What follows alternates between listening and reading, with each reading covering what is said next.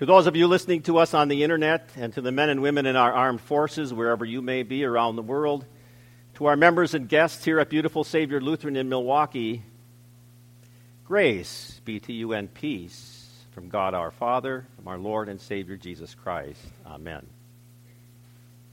The Word of God upon which we base our message on this 14th Sunday after Pentecost is the second reading, the epistle from St. Paul to the Ephesians, chapter 6. You heard it read before. I recall just these words Put on all the armor that God supplies.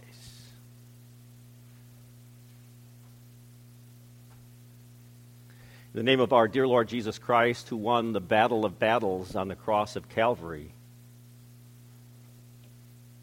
so that we might enjoy all the riches of heaven, my beloved. This morning, the words before us from St. Paul are a metaphor.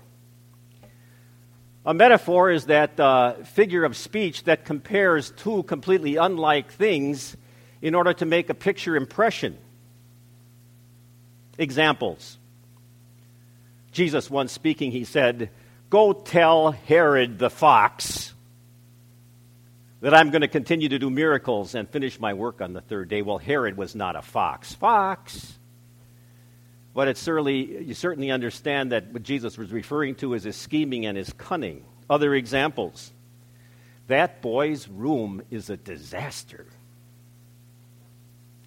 The answer was just a band aid, no solution. The wheels of justice turn slowly. The metaphor that St. Paul uses this morning compares us in a spiritual battle each day to civil unrest or riot control. And you've seen some of the things on TV fairly recently. You know, on one side, uh, there's a mob. And uh, it's uh, throwing bottles and uh, stones and bricks and whatever they can pick up. And on the other side, there's the National Guard. Riot gear on for physical protection holding the line so that the mob doesn't break through. And so, St. Paul's encouragement for us this morning is to take a stand, hold the line. You can do it because you have your protective gear on. Now, the picture in St. Paul's metaphor that he paints for us this morning is uh, a picture of the National Guard of his day a Roman soldier. Now, Roman soldiers could do one of two things. They could certainly go into battle and wage war, but sometimes they were called into mob control. And of course, we know that they failed completely in Jerusalem in the year AD 33.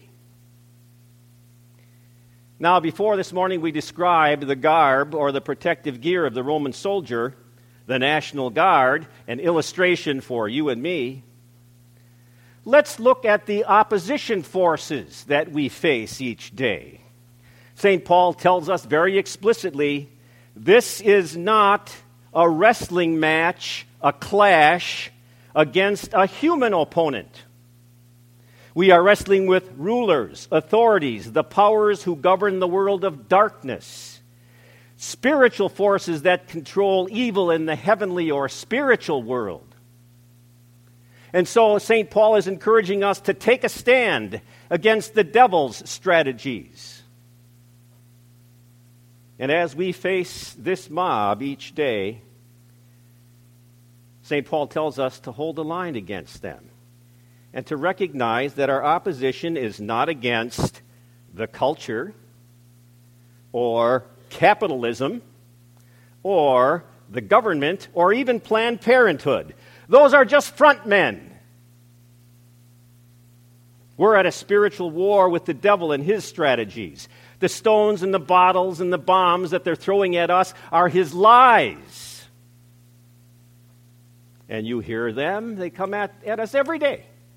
Every day, over and over again. Abortion. Why? That's a woman's right to her own life. That's a matter of woman's health same sex marriage. Oh, that's a matter of equality and justice. Evolution. Oh, that's pure science. Oh, it doesn't really matter what God you worship because they're really all the same. How do you protect yourself against those projectiles of Satan? St. Paul says, then put your spiritual armor on. Here's where the metaphor comes in truth is your waist belt, righteousness, your breastplate, shoes, the gospel of peace, faith, your shield, salvation, your helmet, sword, the word of God is your sword. An illustration of the gear that the Roman soldier wore for mob control. Today, if you took a look at the modern National Guard, you take a look at different kind of armor. You say, oh, you know, they're wearing bulletproof vests and bulletproof helmets. In fact, I even look up, looked up the riot gear that National Guard wears today. Virtually its entire body covered with bulletproof uh, armor, head to toe. And of course, they carry their bulletproof shield. And they don't carry a sword anymore today. Today, they pack a gun by their side loaded with rubber bullets. Protective gear, St. Paul says. Put it on. Truth, righteousness, peace, faith, salvation, the Word of God. And by the way, all that gear that you're carrying around every day is not your own, it's been issued to you by God. I remember years ago playing up in the attic looking at some of my dad's gear that he brought home from World War II. Uh, and I remember one time asking him, Dad, why do they call you guys GIs? He said, Well, it's short for government issue. Because everything that you're wearing, everything that you're carrying, and everything that you put into your mouth has been issued to you by the government. And by the way, don't ever call a Marine a GI. I made that mistake one time with my uncle. I said, uh, Oh, when did you GIs get back? You know, he says, I was not a GI. I'm a Marine.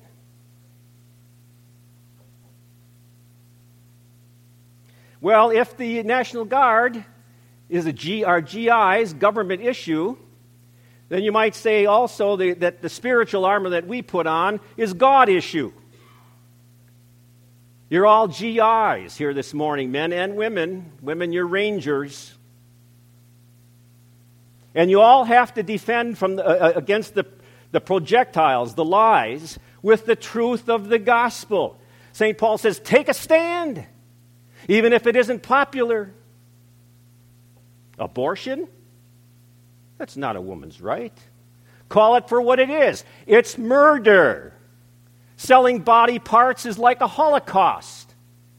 And it's not only a physical matter, it's spiritual too, because through abortion you might be sending a baby directly to hell without the benefit of baptism. Same sex marriage, equality, justice. You know, everything that the devil throws at us always is aimed at Jesus Christ and the message of salvation through him. Because you know what Jesus said in Scripture, don't you?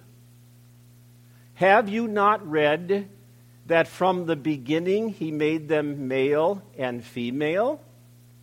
For this reason, a man will leave his father and mother and be joined to his wife.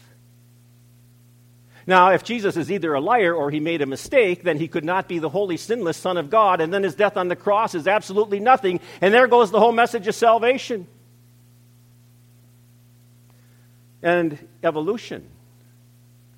Sorry to stun some of you, but it's not science. At best, it's a philosophy. But it is an attempt to eliminate God from the equation.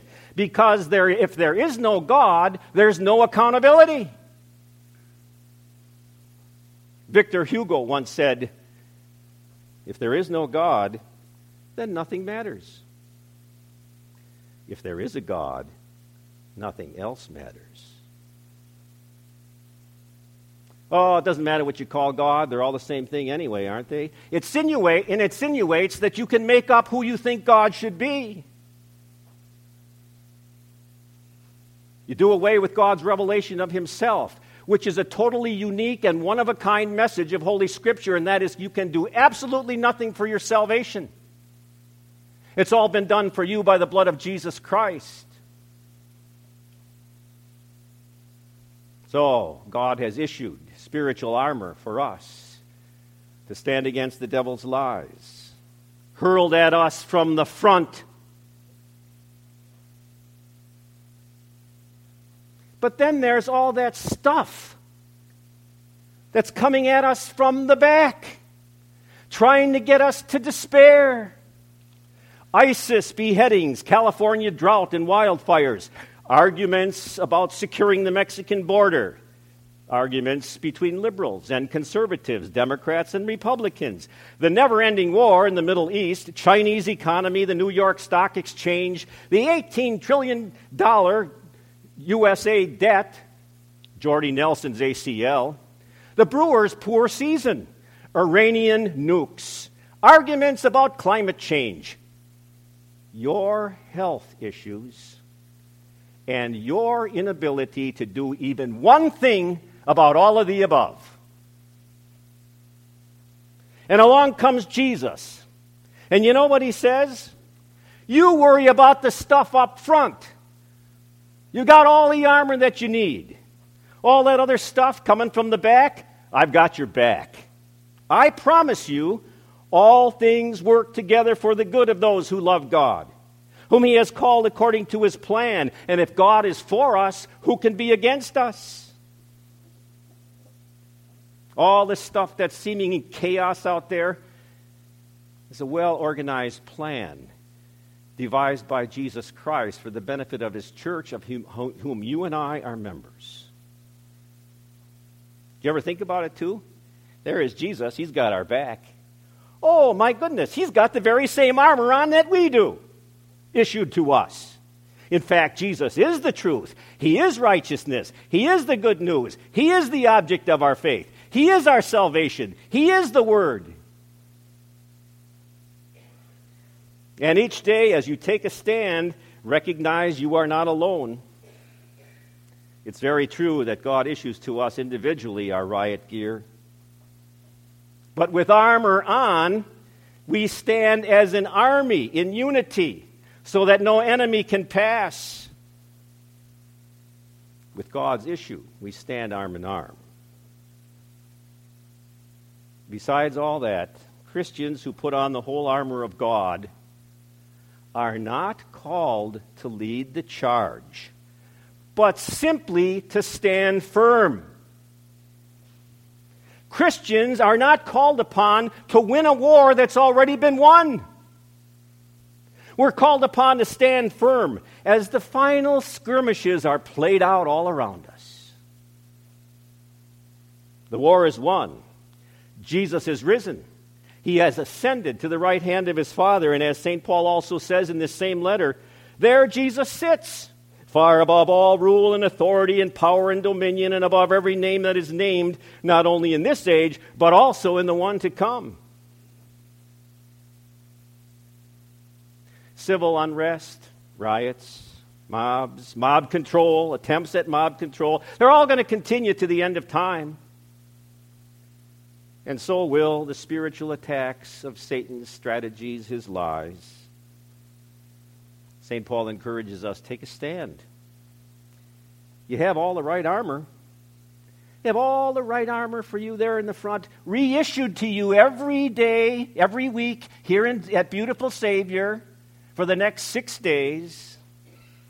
And then you got Jesus at your back. Truth and righteousness, good news, faith, salvation, the Word of God. In the name of the Father, and of the Son, and of the Holy Spirit. Amen. Please stand.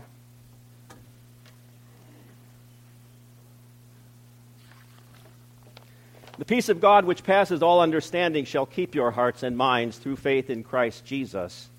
Amen. We confess our faith in the words of the Nicene Creed.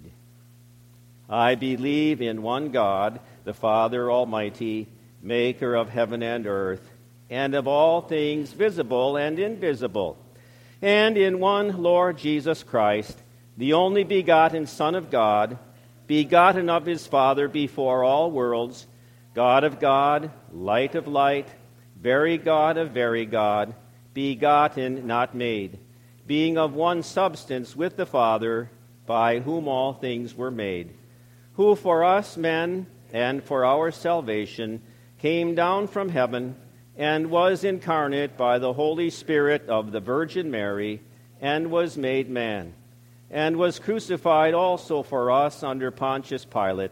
He suffered and was buried, and the third day he rose again according to the Scriptures, and ascended into heaven, and sits at the right hand of the Father, and he will come again with glory to judge both the living and the dead, whose kingdom will have no end.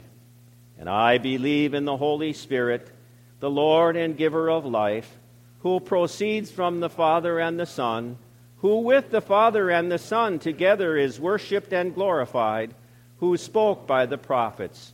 And I believe in one holy Christian and apostolic church. I acknowledge one baptism for the remission of sins, and I look for the resurrection of the dead and the life of the world to come. Amen. We take this time now to gather our tithes and our offerings and our connection cards.